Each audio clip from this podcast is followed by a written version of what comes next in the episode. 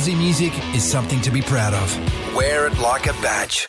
Because it's Australian bands and artists that are the influences of so many other musicians the world over. So at Triple M, we're proud to be able to showcase the power of the Aussie music scene, paying both homage to the greats that have stood the test of time, right alongside the current, the emerging, the future influences, the ones that will be next to make their mark on the global music scene. If it's Aussie and it rocks, it's right here. This is Triple M's Homegrown with Matty O. It's right around the country on the Triple M network. That's 52 stations and on the brand new listener app. This is a big moment for the show. It is a privilege to welcome one of our most acclaimed songwriters. It's music we've grown up with, whether it be with Cold Chisel, solo career, collaborating, author, producer, lyricist. It's a talent to carefully craft tracks that sound incredible on recordings and then live. ARIA winner, Hall of Fame, Ted Albert Award recipient, sold out shows, millions of albums sold, Australia's Songwriters Hall of Fame. I welcome. The one and only Don Walker, an incredible body of work. Paved the way for so many Australian artists.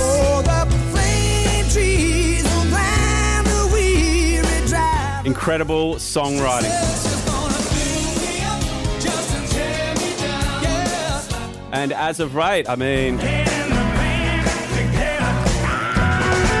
exciting times too. Uh, we've got a brand new solo album. It's been on repeat. The studio here in Triple M in Melbourne. Lottery, in every casino on the Uh, welcome to Triple M's Homegrown, the one and only Don Walker. It is an absolute pleasure to have you here. Oh, thanks for having me in, Matt. It's uh, it's really special. Um, I was talking to uh, Colin Hay yesterday, um, randomly, and we were talking about interviews, and I was wondering, what's the earliest interview you remember doing? That would have been a long, long time ago, and and uh, I can't remember. It it would be with uh, mag- music magazines, street magazines, that kind of thing. Yeah, cool, awesome. Uh, you've got a brand new album. It's super exciting. Uh, eight tracks recorded in two days. Yes. That's crazy. Can you tell us about that process and how you kind of got it done so quickly? Oh, it's easy to do if, if you if you do all the workshopping of the songs before you go in, and um, and do it on the back of uh, some live dates, which is what we did at the beginning of last year. Yeah, nice. Do you feel like that's what you've done, you know, throughout your whole career? You know, uh, we go back to East and things like that, playing at the Bondi Lifesavers, going in and recording there. No, because in in those days we we were touring and playing all the time. So anytime we went into the studio, it would have been on the back of gig. Yeah, awesome. So tell us about what uh, you know where you were creatively when you were kind of putting these songs together. Were you, were you writing differently to how you'd done before, perhaps, or how, how does it kind of work? No, we're doing. Uh, there's a bunch of guys that I work with. We're, I was writing, um, I guess, over the last four or five years while I was doing other things and accumulating these songs. And we also, uh, uh, under lockdown, we were, you know, sending music files around to each other and and between, you know, where I was and and uh, our bass player lives down the Mornington Peninsula. He's a bit of an engineer, and Yep. Hamish Stuart, the drummer, he's up in Manly, and and coming up with clumsy demos of of what we would end up doing. So how were you kind of writing during COVID? Were you trying things differently? Because I guess you might have had a bit more time. You were at home in the studio rather than kind of moving around and, and, and doing other things. Uh, no, I don't have a studio, and Oh, all the studios were, were locked up. No, I, I, I just wrote in the same way that I normally do, which is you know pens and paper, Yeah, so that's pens it. and paper, and finding a finding a quiet place. So it starts with lyrics for you. Well, the, I always have some music in my head, but Mm. but yeah, it's it's pen and paper stuff rather than with an, with a, an instrument. Is it easier to kind of know what instrument to follow after you kind of pen the lyrics when you're writing down? You, ha- you have an idea of how you want it to sound? Yeah, pretty good idea. Mm. And and good good people that I can that you know when I present an idea they can they know what to do. Uh, you've done a lot of collaborating as well over the last few years. What's that kind of process like for you? And has that changed much the way you kind of go about it? Is every you know songwriter you're working with is it is it different? Uh, co-writing with people, yes.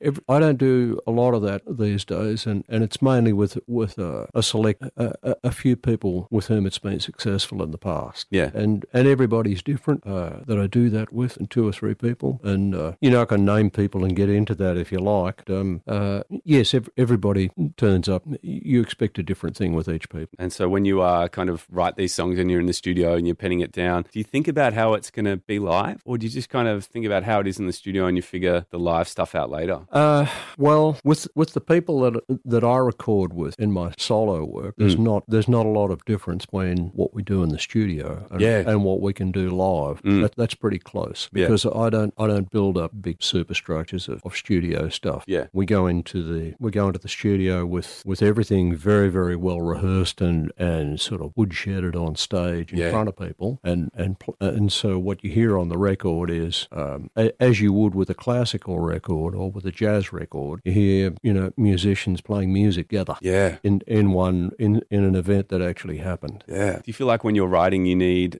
like a deadline for for things, or do you find that you know when it's you've got the right amount of songs, you know that's enough for an album, you know however long it takes? Uh, no, I, I don't write for deadlines unless um, unless we're doing something like uh, we did a, a Cold Chisel album in 2019, and if that's all, if that's coming up, I feel like um, you know ev- everybody's going to write. Mm. Um, I, I feel like probably the main responsibility is on me, but also feel a responsibility to get everybody else involved and maybe do some co-writing with the other guys. Yeah. and uh, because you know people are, are much more involved in something if they've got a bit of their own Yeah. songs in there Yeah. uh, with other with other uh, projects. Like if I'm working with uh, Tex and Charlie, well, Mm. Tex will come in with songs, and I'll come in with songs, and then we'd have a lot of fun uh, getting the most um, ill-considered. Yeah. Uh, I love that you touched on the the cold chisel thing just then because uh, while researching for this, I found this quote from Jimmy. Don was the guy who was encouraging us all to write from day one. And it wasn't until a little later on, you know, when Phil found his feet and Steve found his feet, when I found my feet, and he, that we all realised, oh, there was a reason he was encouraging us. We all had something to, get, to give to the band. That's uh, that's really cool. I, th- I thought that quote was awesome. You know, encouraging you know the songwriters in the band and just look how they developed, like into you know some of the greatest songwriters you know Australia's produced. What was that like? That kind of mentorship, I guess, in a way. Well, ev- everybody, everybody in uh, Cold Chisel wrote hits for the band. In the end, Yeah. um, I love that. A hit attached to each guy. Some of them, like Steve or, or Jim, there's they've got a, a handful of hits. Yeah. and um, I always knew that that um, if you could get everybody writing, they would be more, uh, you know, they'd be more, they'd have more skin in the game. Yeah. Uh, otherwise, you, you finish up with a band where you really got a bunch of session guys and session singers Yeah. doing one guy's thing, Yeah. and that's not healthy. Yeah, that's super interesting. I had um, Mark Opitz on as well, and he was talking about when you guys were working on East and how you guys were jumping in different rooms with each other and experimenting. I guess was that when that process started? Well, I had done a bit of writing with the other guys in the first two albums, but it was Mm. really that album that we did with Mark, third album East, Mm. where everybody really piled in with the writing, and Nice, and yeah. everybody's writing matured, and and um, I don't think we were co-writing so much as as uh, just everybody in separate rooms coming out with their thing. Yeah, that's really cool. Um, like you said, I love what you said. You know, when you're collaborating and when you're writing songs for other people. Uh, recently, uh, we've got this.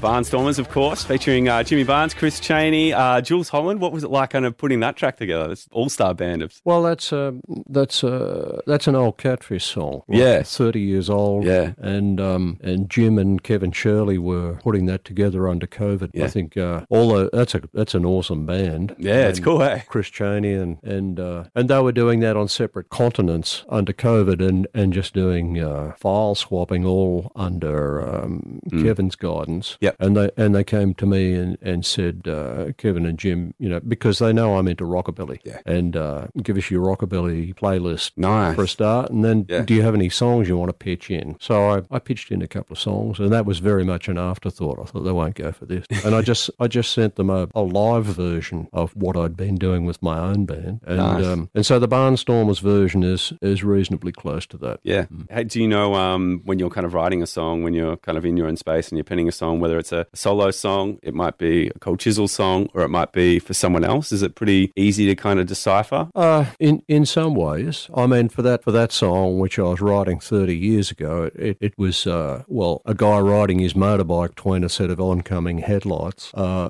you know, my family could reasonably ask, you know, is this going to feed us or pay the mortgage? Is anybody going to be remotely interested in that Yeah. sort of movie? Uh, but you know, I, that, that's I did it, and uh, thirty years later, somebody else gets interesting. So Yeah, it's funny how it works, hey? yeah. Um, how often are you kind of in a creative mindset? Is it something where you need to kind of block out maybe like a week or so to kind of spend some time to yourself, or do you come up with ideas whether you're on the plane or whether you're in a hotel room traveling like you are now in Melbourne? No, I, ju- I just get on with life, and and sometimes i there's a bit of space, and sometimes not. And uh, if I don't write for a few months, I don't worry about it. Yeah, that's cool. I wouldn't worry about it if I never wrote again. But it always seems to come up again. Yeah, it's funny. I'm I'm talking to a lot of young songwriters, and I think they feel the pressure to you know constantly be writing with the state of music how it is now. It's how it's just you know the, the pace is so fast. So I think that's really good advice for someone coming up. You know, don't force it. I don't think so. I, I, yeah, yeah. I think I think what what you just said. Don't force it. Let it come. And if it's not coming, maybe you should be working in retail or something. Yeah, that's, that's a good point too. What currently uh, in, inspires you to write? Ah, sense of humour. I, I think is the. I think if, if you're not making yourself laugh and your Yeah. mates, then then uh, you've gone astray somewhere. Yeah. How much have you missed um, playing live and, and playing your solo set live? Uh, quite a bit. I'd like to do a lot more live work. And after I've just spent three days rehearsing with the guys. We haven't played live since uh, February 2022, and everybody's expressing the wish that if only we could do this all the time. Yeah.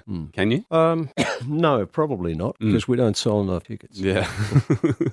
You're playing um, some pretty cool venues on this run too, like uh, Belgrave, uh, the old Ruby Lounge, uh, Sooki Lounge, I should say, the Memo Music Hall in St Kilda, um, Blues on Broadbeach as well, the Factory in Sydney. How cool is it to kind of play at these venues that have been around for a while and, um, you know, they're quite special to a lot of people? Uh, very special to us. That you know, with uh, all of these venues, we've played them before um, to growing crowds, except for Blues on Broad Beach. We we've never played that before. That'll be interesting doing a doing an outside afternoon blues festival. But I think we've got people to do that Yeah. and the song. Yeah, absolutely. Uh, thanks so much for coming in. I'd love to play a, a quick game with you that I play with all my acts if, uh, if you're keen. Okay. It's called. So this is called uh, Memory Lane, where uh, I go back and pluck random gigs from your gig history to see what you remember about it. Now, you might not remember anything about it. You might not remember the gig specifically. You might remember the drive there, what happened afterwards. But I've just picked these gigs at random, and I want to see what you remember. And I thought we'd go back to a lot of people have called up this show to say this is where they kind of saw you for the first time at the one and only Bondi Lifesaver. I've got a grab here from Jimmy. You had real you know, surf rats, you had gangsters, you had all sorts in there. Literally, by the time the band went on stage, there was you know water condensation dripping from the roof and people hanging from the rafters, and it was as wild as it could possibly get. And of course, we got your live version from it. Uh, it, it seemed like quite an institution. I mean, I think a lot of people, you know, my age, a bit younger, a bit envious that we missed out on experiencing that. What was that like as a touring musician to play there? Oh, that was a great. Um, that was a that was the venue in Sydney and um, uh, eastern suburbs. Very very hedonistic. You know the the um, Mister Asia and all the all the heroin crew used to get in there and and uh, Abe Saffron's gangsters and the rock and roll people and Yeah. and uh, the models and on and on. It's crazy. I was looking back at your gig history too, and a year later, in 1980, you played 149 shows. Well, we. we uh, I'm saying that's a all good those- thing. That, that's that's yeah, that's really all cool. those all those years we just we played played and played and played. yeah, awesome. Uh, one year later, you played with this man. Uh, Rod Stewart at Athletic Park in Wellington, 1979. Any memories from, I don't know, that show or meeting Rod? Um, I I do, and and I'm trying to dredge up some that I can say on the radio. yeah. Yeah. Uh, yes, it, it that that was an interesting tour and and some uh, and some real dramas with Okay. um you know with some we, we had a we had a bit of a problem with um Steve our drummer and Rod, but then then that was resolved, and certainly by the time we got to Wellington, Okay. All right, cool. Uh, going to 1982, you played with Slade and Elton John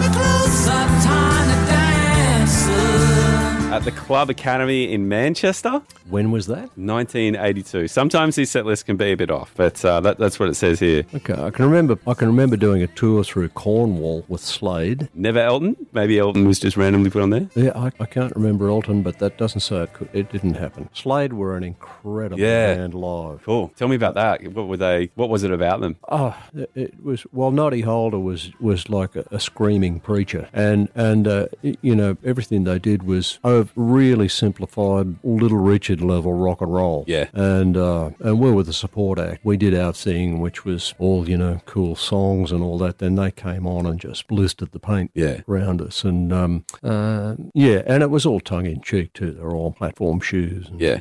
Um, we're going to go just one year later. The last stand at the Entertainment in Sydney, Sydney Entertainment Centre with uh, the Divinyls. Remember that Entertainment Centre? Uh, the Divinyls played. I don't. I don't remember. Yeah, of course they they might have been there. I don't remember them specifically. They did a lot of shows with us, and we were good friends. Yeah, great. Uh, uh, the Nara Music Festival in uh, 1983 featured. We had Australian Crawl, Moving Pictures, The Choir Boys, Jo Jo Zep and the Falcons too.